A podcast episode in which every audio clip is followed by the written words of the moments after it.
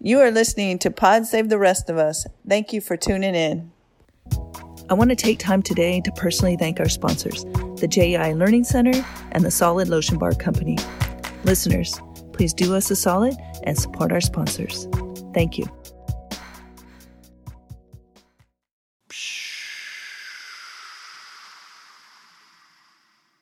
Easy going, easy come. Where'd you get your info from? I found mine on Reuters. Fact checked by three sources that were fact checked for biases and are equal opportunity employers. Well, didn't she make a fool of me? Welcome, Pod Save the Rest of Us listeners. You're listening to Elizabeth Stanley. I, along with Karen Castro, bring you season three, Two Roads. We drew inspiration for this season from Robert Frost's poem, The Road Not Taken. Given that we're all hunkered down, sheltered in place, it seems likely that most of us are taking stock in who and what we value. Once free, what do we really want to do with our precious time? Throughout season three, you will 10 stories of individuals who, on their life's path, realized that maybe, just maybe, the road less traveled was the difference their lives needed. We hope you enjoyed this episode, and as always, thank you for tuning in.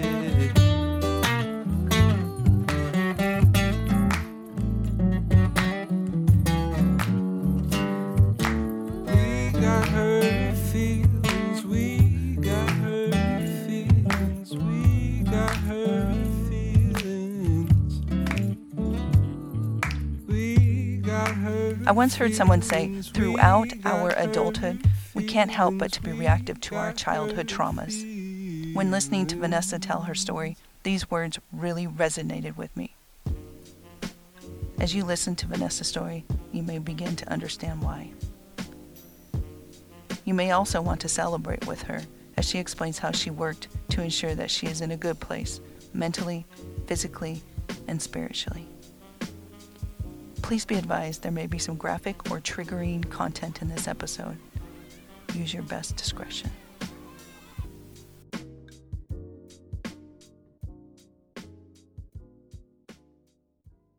Welcome. Thank you. So thankful that you uh, joined us today and that you're willing to talk with us.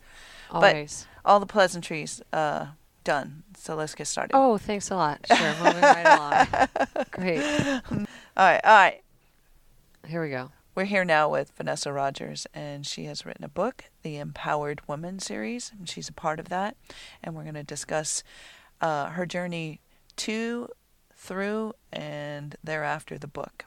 So, Vanessa, welcome, and um, can you please tell us where did you grow up? Sure. Thanks for having me. Um, I grew up in the Bay Area, San Francisco Bay Area, in Danville, California. Um, when I was, you know, in like elementary school and middle school, and then I went to high school in Pleasanton. And briefly tell briefly tell us about the childhood trauma you carried with you for far too long. Oh, we're just gonna jump right We're in. jumping right Or let's go straight to that. Straight to it. Um, sure. So, yeah, I mentioned that in the book and how I had carried it for too long, and I really did, and I don't think that it was meant for me to carry. Um, but it was basically just growing up in a home uh, with an alcoholic and uh, growing up in a home with uh, suicide, you know, attempts happening from one of my parents uh, abuse, verbal abuse, physical abuse, not usually directed at me, but it was usually uh, between my parents. And I picked up all these beliefs throughout that process about how, you know, I made this up in my head, but I assumed that this is my fault. I'm not doing something right. I'm not safe. Um, people aren't safe. Relationships aren't safe. Uh, the people who love you will leave you, etc. And so those beliefs kind of formed. Um, there's definitely some PTSD in there, and you know, not really understanding my feelings or valuing my feelings, um, and just kind of taking that and just trying to do life and grow up with that as my thought process. All right, so that's the the background, and you said we're just jumping right into it. Mm-hmm. Tell us how, from the outside, things might have appeared normal. What was your childhood really like, or or you presume people assumed your life was like? What were you doing? Oh, it looked really normal because parts of it were good. Like parts of it were great. Um, but yeah, from the outside looking in, I had a really privileged life. Um, I had two parents in the home. I had a mom who stayed home, um, a dad who worked really hard and did really well, and was they were actually there for me a lot when it came to like I went to a good school and I we had a beautiful home and I played on lots of different sports teams and they went to all my games. Um, we had money, you know. Um, I had nice clothes. Not that I really cared about that that much, but I did. Um, I kind of we traveled the world. Like we did a lot of things where from the outside looking in, it would be like, wow, that family kind of like has a lot of privilege and kind of has it all. What do you imagine the reaction of people? And we're not going to get into the book yet, but obviously we will. But just from reading the book, what what do you presume the average person who knew you, just maybe your classmate who knew you, maybe cheated off your paper, or um, you know you would you know say hello and you know laugh at some jokes and um, talk a little bit. How do you think they perceived your your perspective, your life perspective? It's so funny. I actually wish I knew. Like, I would love to hear that. I don't really understand how I'm perceived. It's kind of hard to know. But I think they might be surprised, I guess. Um, it's so hard. It's so hard to think, like, well, what were they going through? You know what I mean? Maybe they did look at me and think, like, wow, she's really confident. She has a lot of friends. She's good at sports. Like, she's probably never had a problem or something. If people think like that, I don't know if they do. But um, Well, did you? did I think like that about people? I sure did. So they probably did. Yeah, so maybe they did um, think that about me. And then I wonder, like, those who maybe knew me a little bit better, if they, you know, actually they would probably say, like, her parents were so cool because they were. They were really wonderful to my friends and really good people. But they, I just think people would be really shocked. You know, it's like the stuff that goes on behind closed doors. Right, and so that that that leads me to the part two of this question is, as they're reading it and you're revealing your story to them, what do you, other than shock, is there any other thought or um, words that might coincide with what you think they're being told in your story? Um, what I think they're being told is that um, I don't know. You never know. Like you think you know people, is? Yeah. Yeah. Oh, yeah. Yeah. right? Um, you think you know. You assume that like someone has everything or someone has it all together. I don't know if someone would think that looking at me, but just I guess the main thing here is like you. I want to say like everyone has their struggles, but I it's really hard to compare. Like uh, I don't know. Everyone has their struggles, and um, you kind of just don't know the battle that someone might be fighting. You know. And speaking of battling, so your mom battled um, um, depression, was Mhm. it? Mm-hmm. Just just depression? Uh, addiction, addiction to alcohol. Okay, Yeah. and probably because of depression, and most likely she was self-medicating. Um, yeah.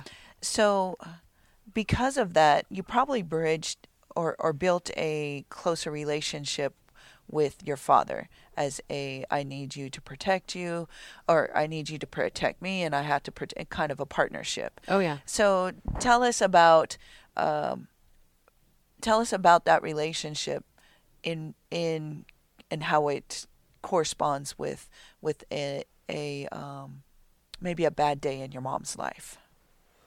Mm-hmm. Sure. So, um, you know, when I think about that, like my dad and I growing closer because we were, like, it didn't help her to. She definitely felt, I'm sure, at times like she didn't have anybody on her side. It, it wasn't helping matters. But um, a bad day in her life, like, what would that? How would that go for us? I mean, I would get home from middle school and I would really pay close attention to what music was playing because if it was a certain song by a certain artist, uh, I would know that there would be bad things to look forward to that day. And just kind of see what I'm going to discover when I get home and then try to manage that as best I can until my dad gets home and then try to communicate that to him as best I can in a way that she won't see so that he knows what he's walking into and then just kind of brace for the next rest of the evening um, when they're going to get in an argument and he's going to leave. Okay, great. it was a lot of damage control, you know, just between tr- both of you. Uh, yeah. Oh, yeah. I mean, I, that was my whole mindset was damage control.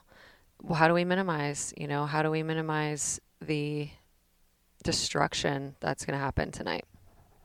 So, give us an example of one destructive you, you know you you get home from school you had a fun day you know recess and mm-hmm. i'm sure getting some a's in some of your classes because mm-hmm. you are astute and a great student and then you come home you know you, you know what could be waiting for you behind that door what what describe a bad day mm-hmm. you know this is hard for me because i don't I don't want to tell my mom's my mother's story, mm-hmm. but I'll tell mine. Um, so it would be like uh, you know I think so much of you know her su- like her larger suicide attempt happened when I was three, so I have a feeling that I was kind of trying to keep her alive, and I don't know if I if I knew that, but that was always my plan. Like try to keep her alive today, you know, don't let her get too upset today uh, find the alcohol today. I always knew where to find it. Like I am a PI, you know, I will find everything all the time. I have this like gift now. Um, but mostly like how angry is she going to get at my dad? Is she going to attack him? Am I going to have to watch that? And then he's going to leave and he's going to leave me with her. And then what's going to happen? You know, like she wouldn't really direct her anger at me on nights like that, but you know, how upset is she? Is she going to try to take her life? Is she going to leave? Are they both going to be gone? Are we going to have to leave? What's going to happen? Um, and it would be anywhere on that scale, you know, of things. And then I would grow up and I would leave, which was great. but, uh, you know, just like wanting to leave a lot too. I'm like, well, shit, I want to leave. Let's go. Or like, I'm going to go with my friends, which thankfully, you know, my dad, while trying to manage his own life, and my mom was also keeping a pretty close eye on me most of the time as best he could. Otherwise, I probably would have been gone. Did he ever leave? He would leave, but only to do damage control. You know what I mean? So he would leave like at night after dinner because he would be being attacked. And I honestly don't know what this wasn't every night, by the way. Like there were nights when they would watch TV together and like help me with my homework. But on a bad day, since you asked about a bad day, he would have to get out of the house. Yeah, like there's there was no way to like calm her down, you know, just like as an angry person who had had too much to drink. Well, that that leads me to the question. He left you with her. Yeah but your mom never turned her her violence against you? Or just maybe not physical but just verbal? You know as i grew up she and i got into like pretty big arguments. What do you mean grow up? We're talking high schooler.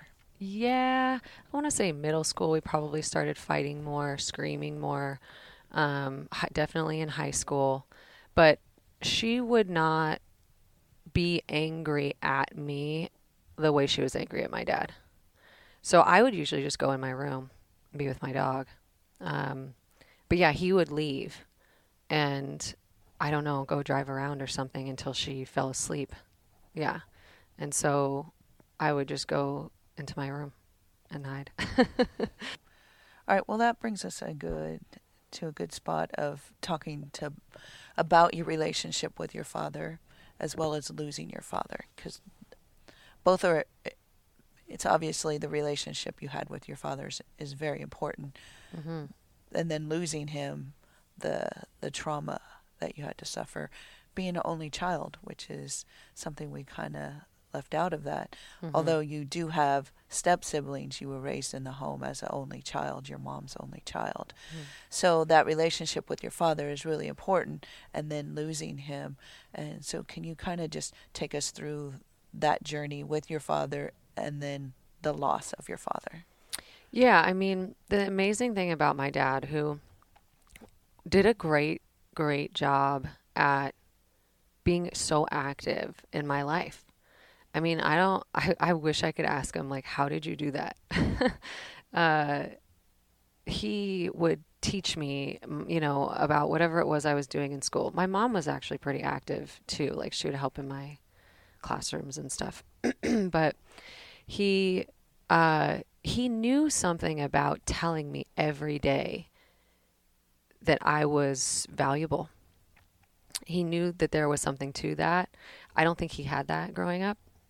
I'm not totally sure, but he uh, would like make sure that I was good, you know, um, all the while trying to keep everything else together, but making sure that uh, he rebounded for me when I would shoot baskets in the backyard every day, making sure that uh, you know he was there to drop me off and there to pick me up. I mean, they both were for most of my activities.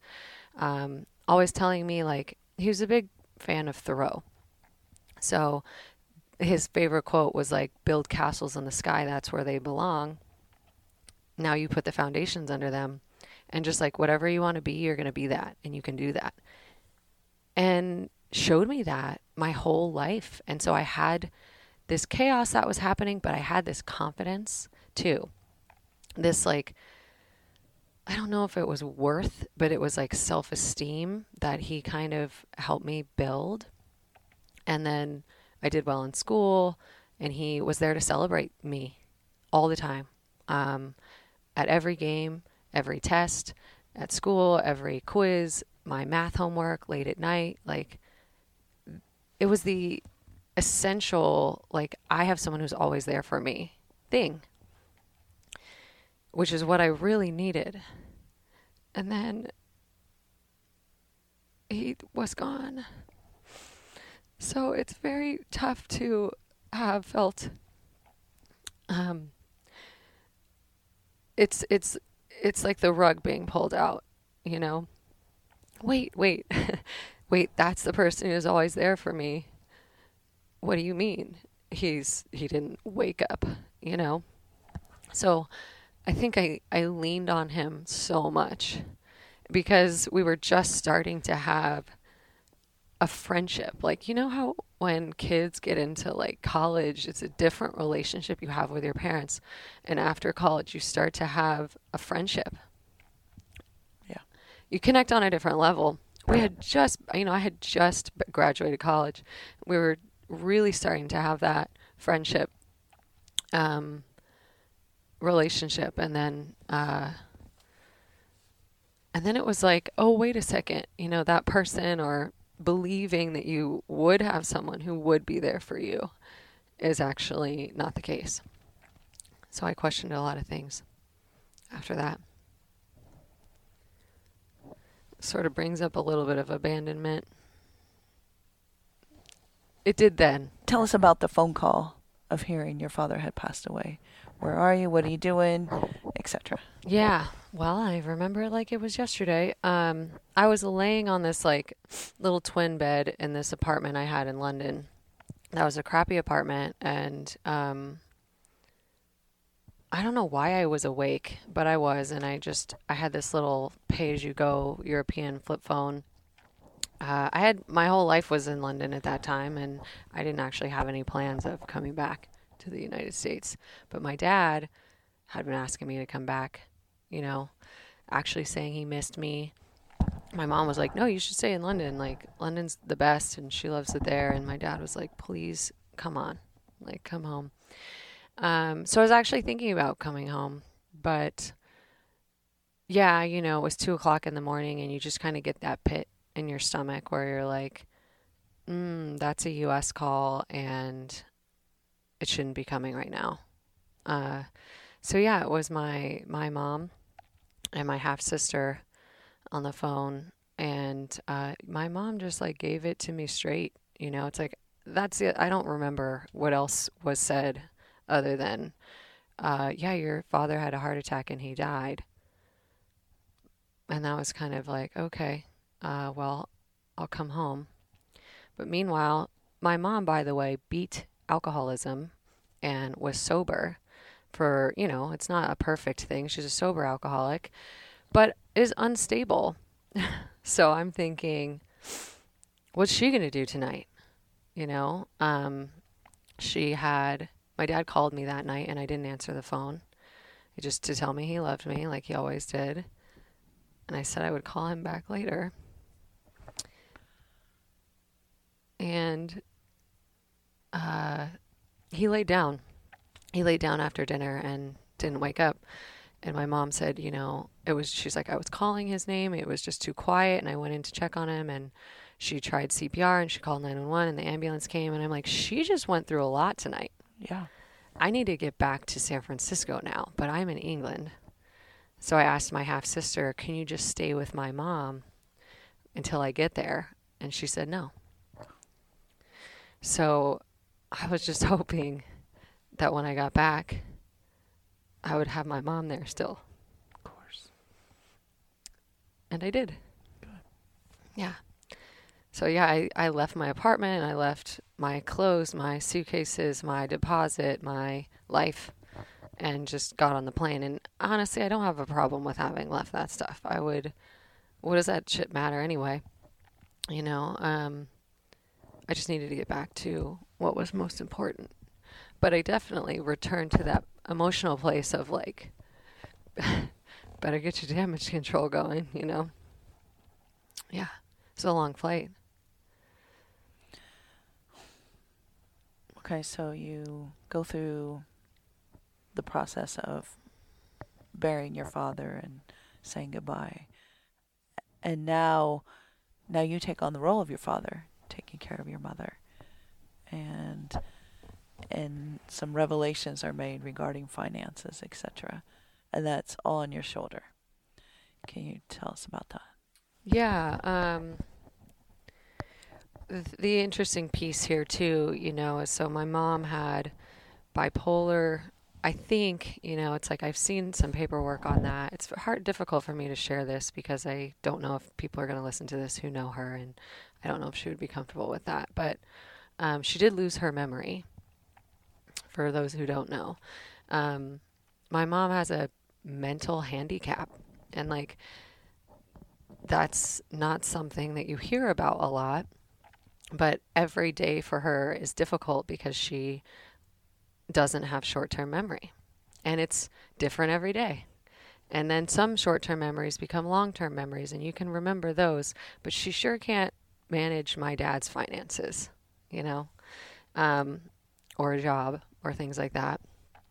Poor thing. So, so yeah, you know, like it's just a it's a rains it pours scenario where her name wasn't on the house and the house we were being sued for the house and all my dad's assets which i don't even know what assets he had i still don't there was no will um, and i hired multiple attorneys and everyone to do all the digging and find everything we could find and i don't know i didn't find it so uh, she had a lot of credit card debt though that wasn't hers um, a lot of creditors. I think that's probably one of the things I remember the most was how horrible the creditors were to me. Like just sick, mean, mean people that I think were trying to bully me into paying or being scared, but it was illegal that she had debt in her name. She didn't take out those credit cards. She didn't sign those papers. Um, and she's also not mentally capable to to have a conversation with them about it. you know, she doesn't know. So just you know that my dad was being audited. My dad had a, a, lot of side businesses. He had a batting cage and he had all these other businesses. And I'm going, I don't know what to do with those, or what the expenses are or were. And now I'm, I got a job in San Francisco and was like hiding in a in a you know like hidden office to try to have conversations with the IRS about what they're after people for and is my mom going to be responsible and uh, going to court so just you know add that in the mix yeah Got that in the mix. Oh man. but like it's fine because i don't like give a crap about the house or the bank accounts or you know the hard part is that my mom can't work but i can. And even when all that stuff was going so sideways uh i just wanted my dad. You know it's like i don't know that was that's the important loss and the other stuff was We'll get through it. whatever yeah exactly you just kind of go through the steps and eventually that's behind you which it is now which is just like so amazing. One of the byproducts of of trauma and PTSD for you was, um, I'm gonna guess self esteem had to do with that, and um, but you know I could be reading into it. But tell us about your relationship with food. Oh yeah. So I always felt like uh so the flip side of self-esteem I think with what you're mentioning is shame. Um and so I always you know, my mom actually made sure of it that like I wouldn't have a problem with alcohol. Like she would make sure to tell me that all the time like don't go down that road, don't do it to yourself. And so it scared me enough to like be really present about how I was using alcohol and I'm very lucky to not be addicted to alcohol or drugs. Um, they didn't interest me. I didn't like it. It really turned me off, right? Because it would it wasn't fun. It wasn't a fun escape for me. It was more sad to think about what it did to my family. But I needed an outlet for all my shame, you know, and all the feelings that I had stuffed that I didn't know what to do with. So, um, for me, I guess, you know, I'm trying to think of all the things it could have been, but it, I definitely had a disordered relationship with food in that way. And just that I had to comfort myself somehow. I was carrying all this pain, I was carrying all this shame, I was carrying PTSD, anxiety, and I didn't know that. You know, I was just like, sort of like a headstrong, just get out there and accomplish and make things happen. And that's all you're supposed to do person in my head. So I would use food to be like, oh my God, this makes me feel so much better. And it did.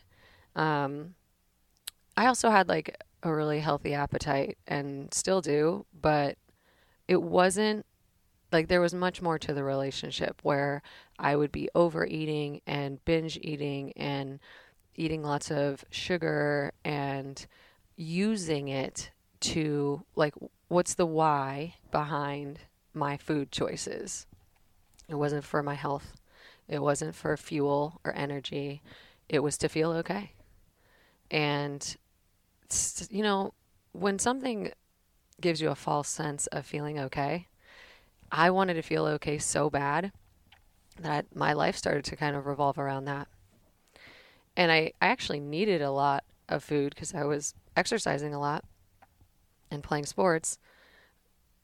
So I don't think I quite saw immediately how much I was overdoing it or exactly how I was overdoing it because I was like burning it off a lot and um, then I would overeat or try to restrict and I try to go on a diet and then there was like the high school girls at the dance talking about how they wanted their ribs to show and I'm like, "Well, my ribs don't show. Is that bad?" And using food to try to make me feel safe and wanted and happy and comfortable and then it's like, "Oh, well, it's actually making me am I am I going to be too big? Um, should I be smaller? Well, how do I use food to feel that? And it was just like trying to use that as my answer to everything, which is very disordered, you know? And and I was eating food 3 times a day, probably more than that cuz it's always there. You always have to have some of it. So yeah, it kind of like became an escape. In your story in the book, you talk about um, um, bouts of bulimia. Can you mm-hmm. share that with us? Yeah, it was um, something that a couple of girls actually in middle school approached me about and said, like, hey, this is what we're doing and this is how we do it and you should try it. And I said no in middle school. But I think in, in high school, I got to the place of like, all right, I'm desperate now. Like, I'm more desperate. There's more pressure now. So screw it. I'm just going to try it. And I also tried restricting. Like, I think if I wasn't obsessed with food, I would have probably been anorexic. But, like, don't take away my happiness, right? I can't not have that.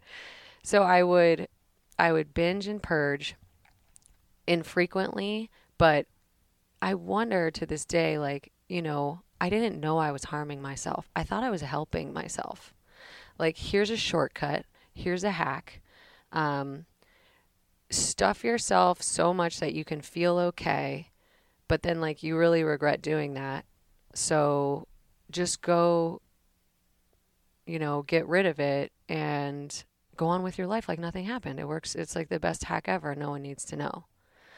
But like I told my high school boyfriend, and I just, I knew that I didn't want to hurt myself anymore. And that's the beauty of it. I know that not everyone has that come up right away for them, but I definitely had this thing that was like, if you're addicted to this, um, you're not going to have any addictions, Vanessa. So you're going to figure this out because addiction is not your road. You're not going to take it. Um, so I actually was, you know, after high school and into college, very, very adamant about I'm not going to do this to myself anymore. And I eventually stopped doing it, uh, which which is great because it's just like it's like okay well now let me actually look at the real problem I, I think it's interesting that you told your high school boyfriend. What was his reaction? Oh man, he was devastated. He beat himself up for feeling like, why didn't I know? How did I not know this about you? Why didn't I? He's so sweet. But, um, you know, that's the other thing is that it's it's very dishonest, I think, to just keep something so big from your partner. So I was lucky to have a great partner who I could talk to about it. All right, let's let's start going down your professional journey, working in San Francisco, Pleasant Hill, and then, as you put, literally bored to tears. Mm-hmm. And then what happened after that? Yeah, it's like I got in that mode of achieve, achieve, achieve, make money, corporate be, job. Yeah, get um, hit. I mean, sales was like I knew I wanted to learn sales just as a skill, but it's a great way to make money, let me tell you. Um, and I needed money really bad, and so did my mom. But you know, you get to a point where it's like, for me, the hamster wheel was painful after a while. Like, um, I, it's just a learning thing. You know what I mean? If I'm not learning a lot, if I'm not in a new environment, if I'm not challenged and growing, it's painful for me. so there's a good like i don't know 10 years that went by of me just trying to climb the corporate ladder and i did and i was like you know the youngest person in this position with this title and i didn't like managing people so that was not fulfilling you know as i went up the ladder it was just like more work i didn't want to be doing uh, and then I'm like, well, let me switch over to nonprofit because I'll be finally helping people. I had a friend of mine come up to me and say from our corporate jobs, like, you know, that at this corporation, we spin what we do like we're helping people because uh, we were consultants for Fortune 500 executives, and we would always say like, "We'll help your team be more effective. And she's like you know we're not actually like they don't need us. Like we're not really helping anyone. And i was like oh. Like i was drinking the kool-aid.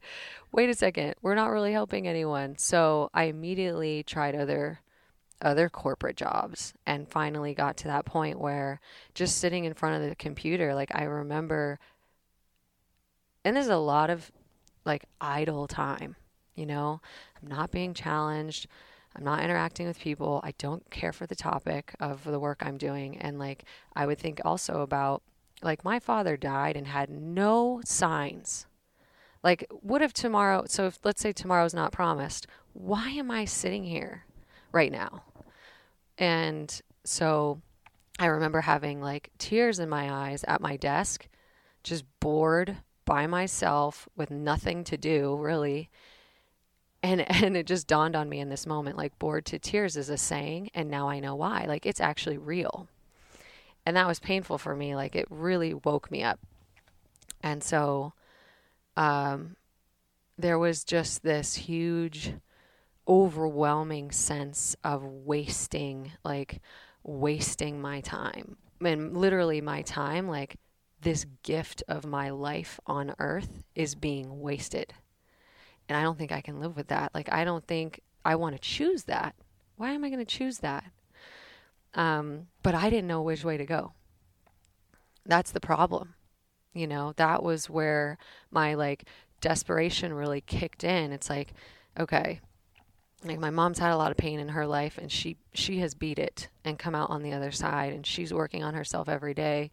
My father is gone and I'm and I'm at this desk doing nothing and I'm just like, is this it? Is this it? Is this why I'm here? And and it's like just please God give me a sign if there is something else anything else on this planet that I could be doing that I should be doing, I'll do it. I don't care what it is because I don't want to feel like this anymore. Um, so I asked for that, uh, literally out of just like agony of lack of direction and and impact and purpose um, and i got it. What was the answer? You know i did a little exercise with like i don't know i got this like idea that was like and this is a long time ago. I feel like people have been doing this now for years but this was like eight years ago seven years ago what would i do then if it was up to me, because I feel like I was very much a victim to my circumstance. Like, well, this is what my background is, and this is what my resume says. And it's like, no, no, no. What do you want to do then? What do you want to do? And so um, I wrote down work with people whose parents were addicts. And I was just like, that scared me too much. I was like, yeah, I don't know about that. And then the other thing I wrote down was health coach. And I, because I had wanted to be a nutritionist in college. And I was like, I don't know what a health coach is.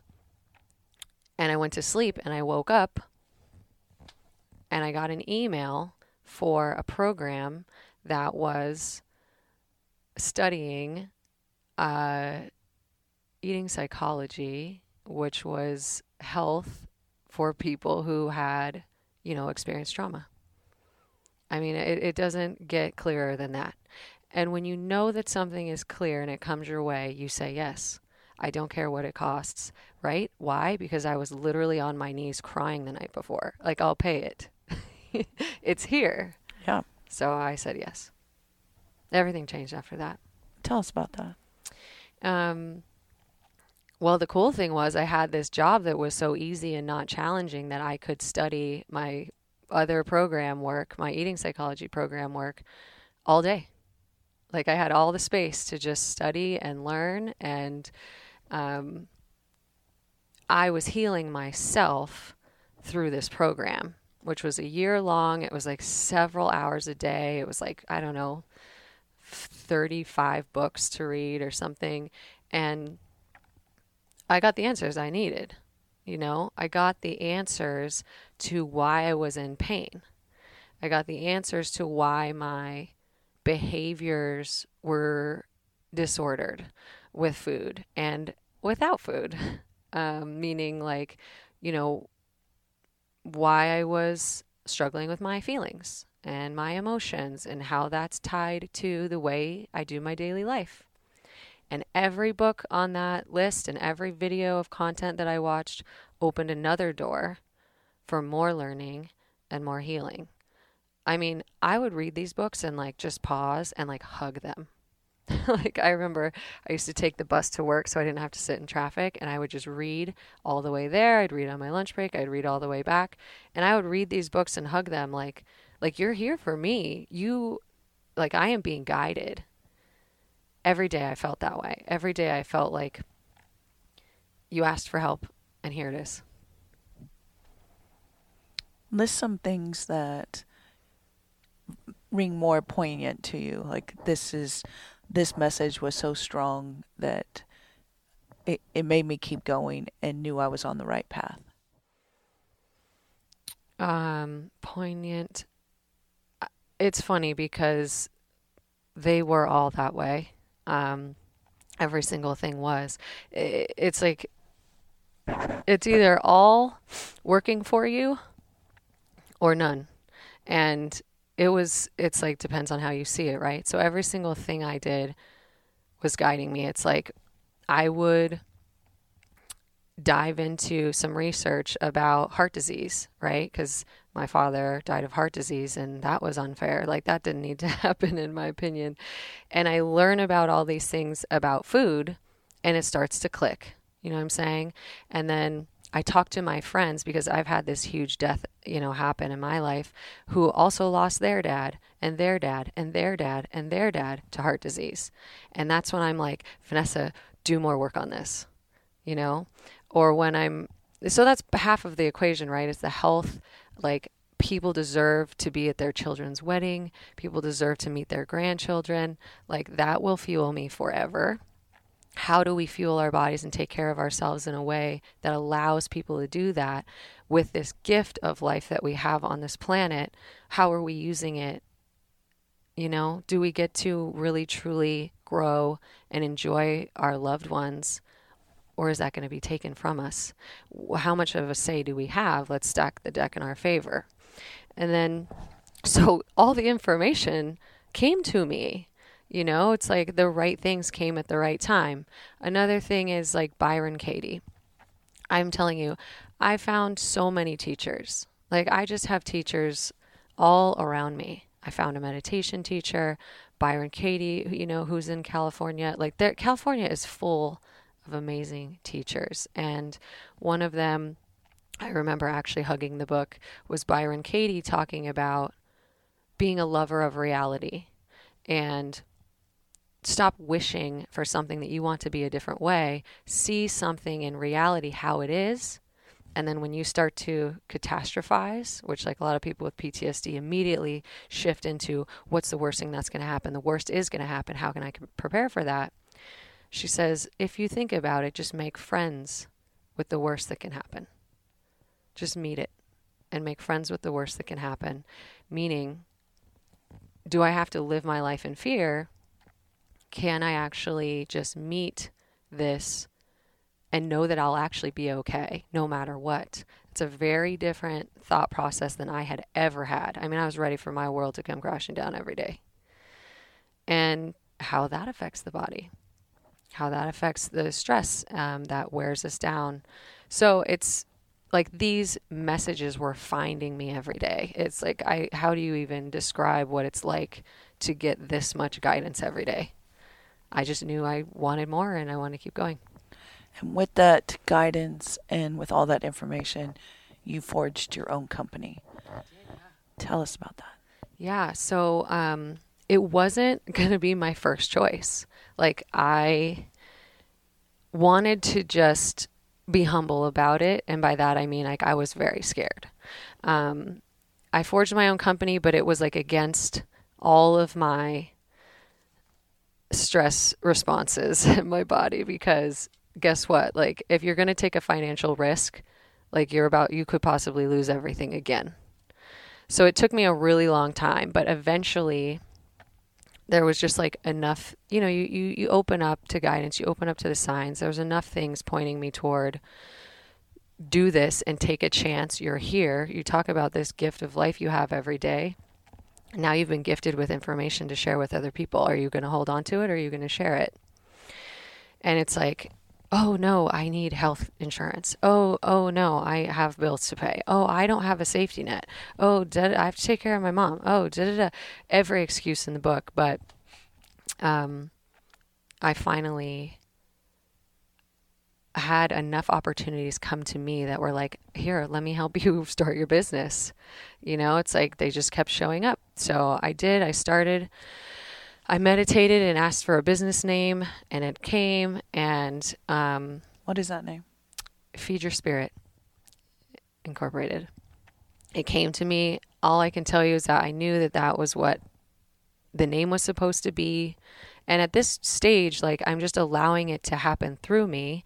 And um, I want to help those in pain because the people that, that find me and work with me every day are miraculous. And it's not because of me, but if I have this information that I can share, just facilitate to help healing because addiction, by the way, and mental illness runs rampant.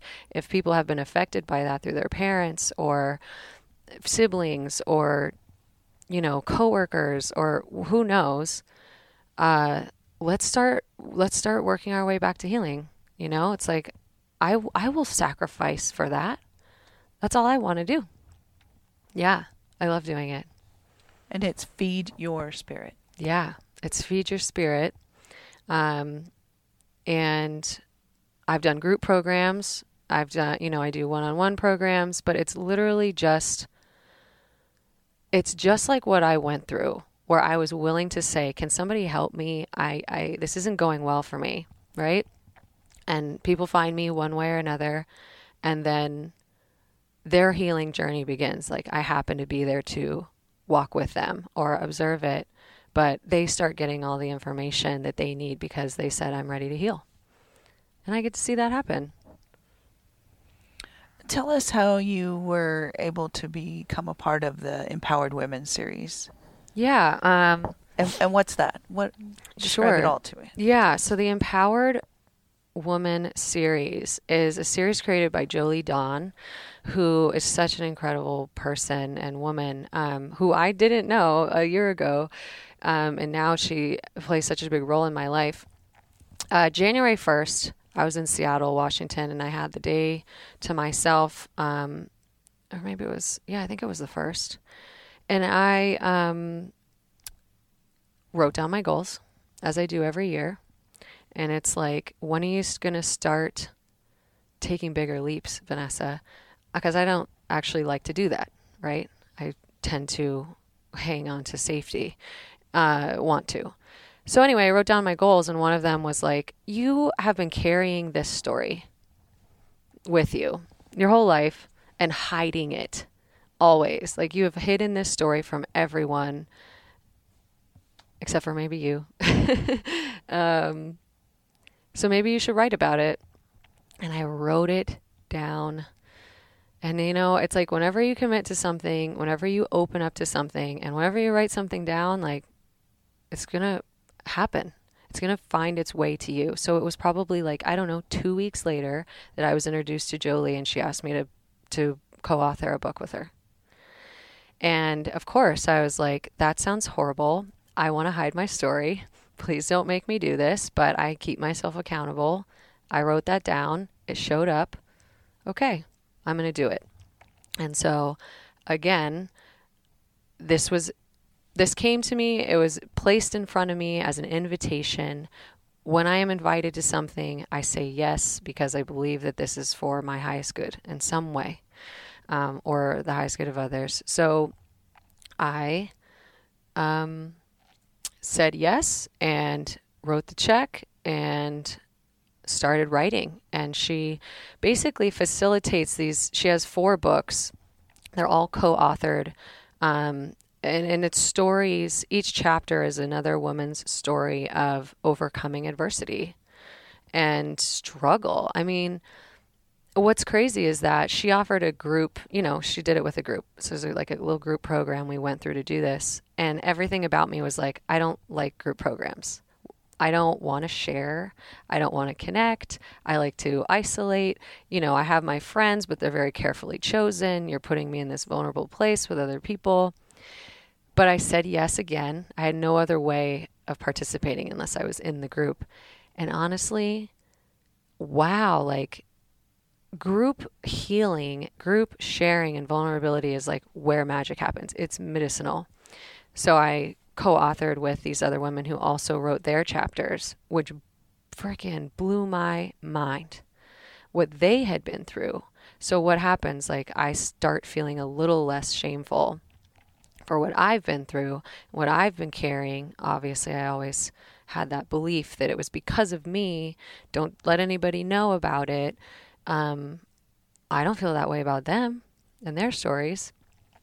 So I was able to share, I was asked to share everything, um, you know, that I went through in that chapter of the book three for the Empowered Woman series. It sounds very, uh, upon empowering, empathetic. Like the whole thing is just one big source of empathy for everybody.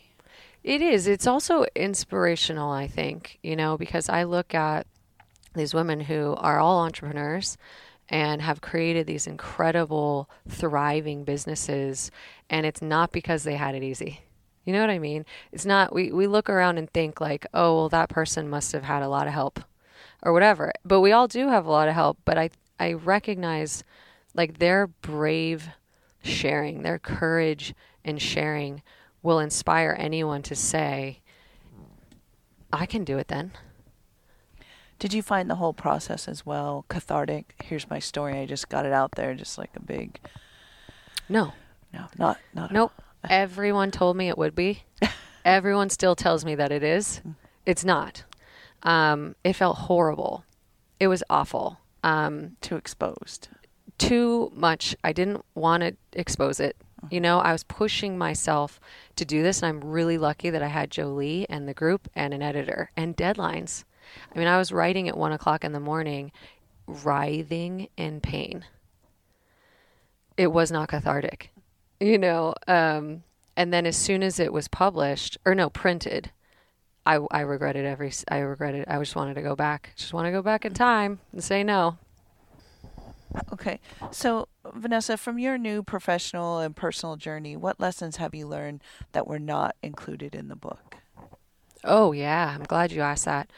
I um I continue to grow every day like at the same rate. Okay? It's not like I made it to some destination, you know? Um so you could imagine if that book was published in July, uh, it's now November. Uh, a, a lot has happened in terms of my growth since then. It doesn't slow down. um, and I have not arrived. You never arrive, right? So for me, the other thing that I've learned that's not included in the book is like, oh gosh, how do I pick? Um, anchoring. I think that I wasn't that familiar with anchoring. I could have used anchoring as a practice while I was writing it. That's probably why it didn't feel cathartic for me. I didn't have a proper practice to anchor me. Um, and someone who has these uh, emotional tendencies that I have or wiring that I have for like fear and things like that needs an anchor. So I just want to mention anchoring. Like, we can't anchor to food, we can't anchor to people, we can't anchor to, you know, shopping or drinking or achieving or working. Like, check out what your anchor is and what are you anchoring to. And if you are flailing, then you don't have one in the moment. So, anyway, I anchor to a spiritual practice personally. And even if I wasn't anchoring to food anymore, like I don't really have that. I Actually, have no issue with food anymore in any way, which is miraculous. Definitely a miracle. What am I anchoring to instead? because if it's not my spiritual practice, it ain't going to work. And so I didn't talk a lot about a spiritual practice in the book, but it's kind of the answer. What does that look like for you? It's still in progress. Um, it's changing every day because I'm getting more guidance on how to do this every day. But right now, it's um, trusting, patience, quiet, um, spaciousness. So that could be, uh, or journaling, or asking for guidance. It's it's a connection with the universe. It's a connection with a higher power. However you see that, call that, call whatever you want, or even like your inner self.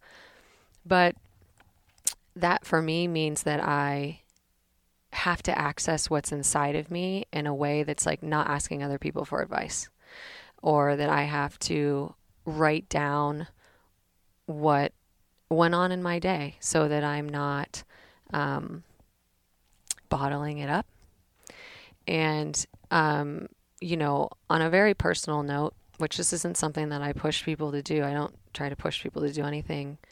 I have to, I have to ask God to show me the way. And I, I will actually get that information if I listen. And otherwise, I'm going to try to put my own beliefs, my own choices and preferences and control onto something. And that may not be the answer. I may not actually have all the answers.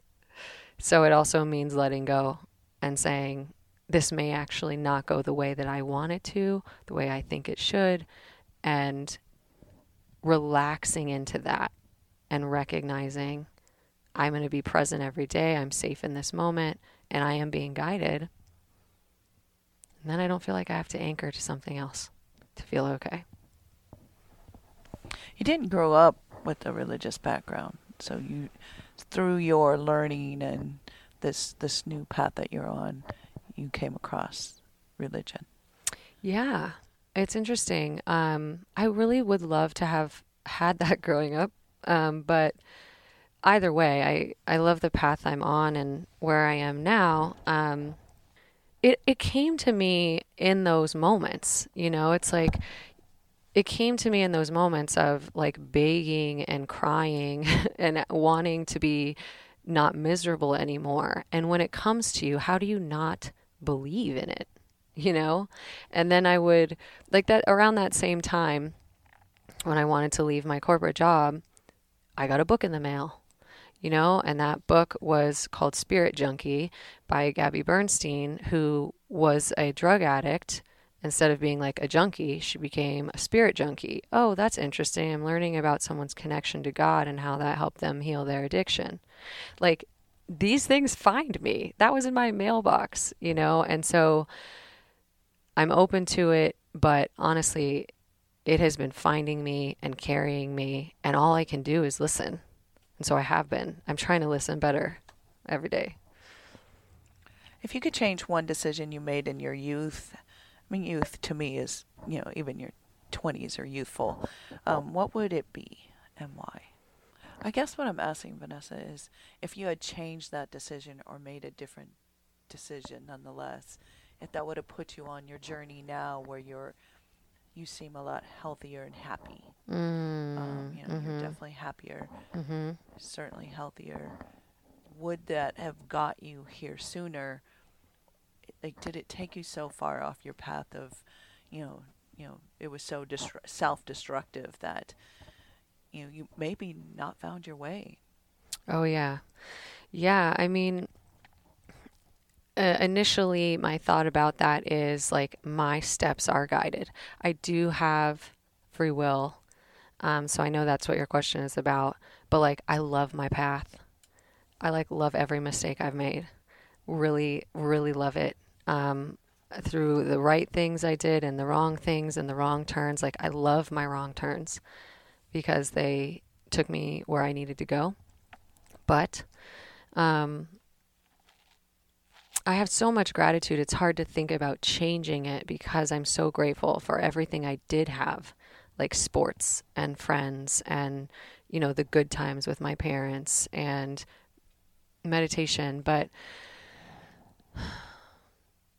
there's something I needed to know at a young age about things not being my fault. And there's something I needed to know about me being safe that I didn't know what do you hope that people say about you? And maybe it is that you're vulnerable. Mm. Um, and that you're comfortable with it now. I'm not. it's still hard for me. But yeah, no, actually, I've come a long way on that. Thank you for saying that. I've always lived that, like, what other people think of me is not my business. So whatever they think is fine. But um, I'd like them to think that I cared about them. I would like them to think, like, you know what? And I've actually bumped into some people from like my younger years who were like, you know what? Like, you're a leader and you were never involved in drama and you always had a good attitude or whatever. And I'm like, oh, you sure? so that's a good thing to hear. I think I just want people to know that my intentions were good and I wanted good things for them. All right. Do you have any last words or part of your story we missed, we didn't touch on that that we should have? I I would add that like therapy is really important um, for people, especially who feel like, you know, I can take this on by myself. Um, I was really, really lucky to just again ask for help in certain situations where I was kind of unhappy with the direction of my life or the level of my emotional pain. And I found you know, the right therapist on Yelp, or I found the right Reiki master on Groupon, or whatever. Like, look for avenues of healing beyond your own ways. Uh, that I needed support from a professional who like wasn't a friend and wasn't my own way of thinking. I needed a third party's advice, and I encourage everyone to get that along those lines, you're going to group therapy. Yeah. And you said that's been the most helpful thing you've ever partaken in. It has 100%. Um, it's ACA, which is, yeah, so adult children of alcoholics.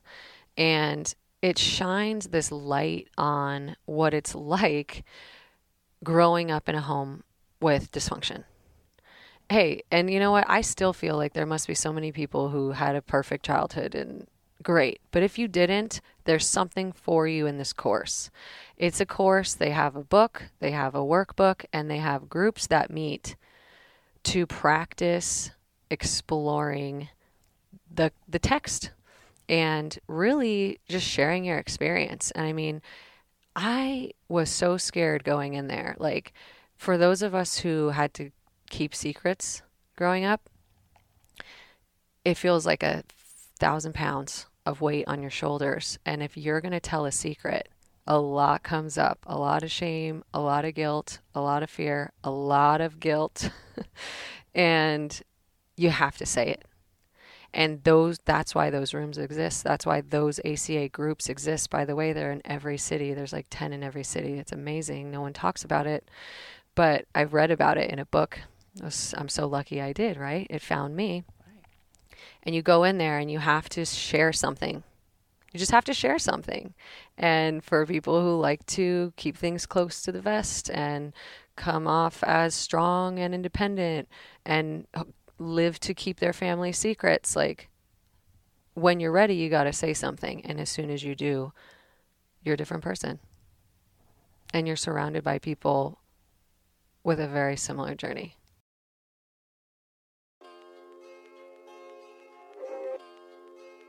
We hope you enjoyed this episode, which was engineered and produced by Elizabeth Stanley and Karen Castro. We want to thank all our guests whose open and honest responses shaped another great season. As always, we need to thank our listeners whose support means so much to us. Additionally, we must thank our great contributors. For their music, Hunter Lewis, Robert Stanley, Danny Burns, and Alejandro of Dro Beats. We also need to thank Justice Stanley for web and social media content, Jasmine Smith for web design, St. Hall for graphic artwork, and our sponsor, Solid Lotion Bars, and the JEI Learning Center. If you wish to find us, you can do so on our website, podsavetherestofus.com, as well as on Instagram at podsavetherestofus, and on the Twitter at Save the Rest of Us. We'd like to remind you to please subscribe, rate, and review us wherever you get your podcasts. Thank you for tuning in.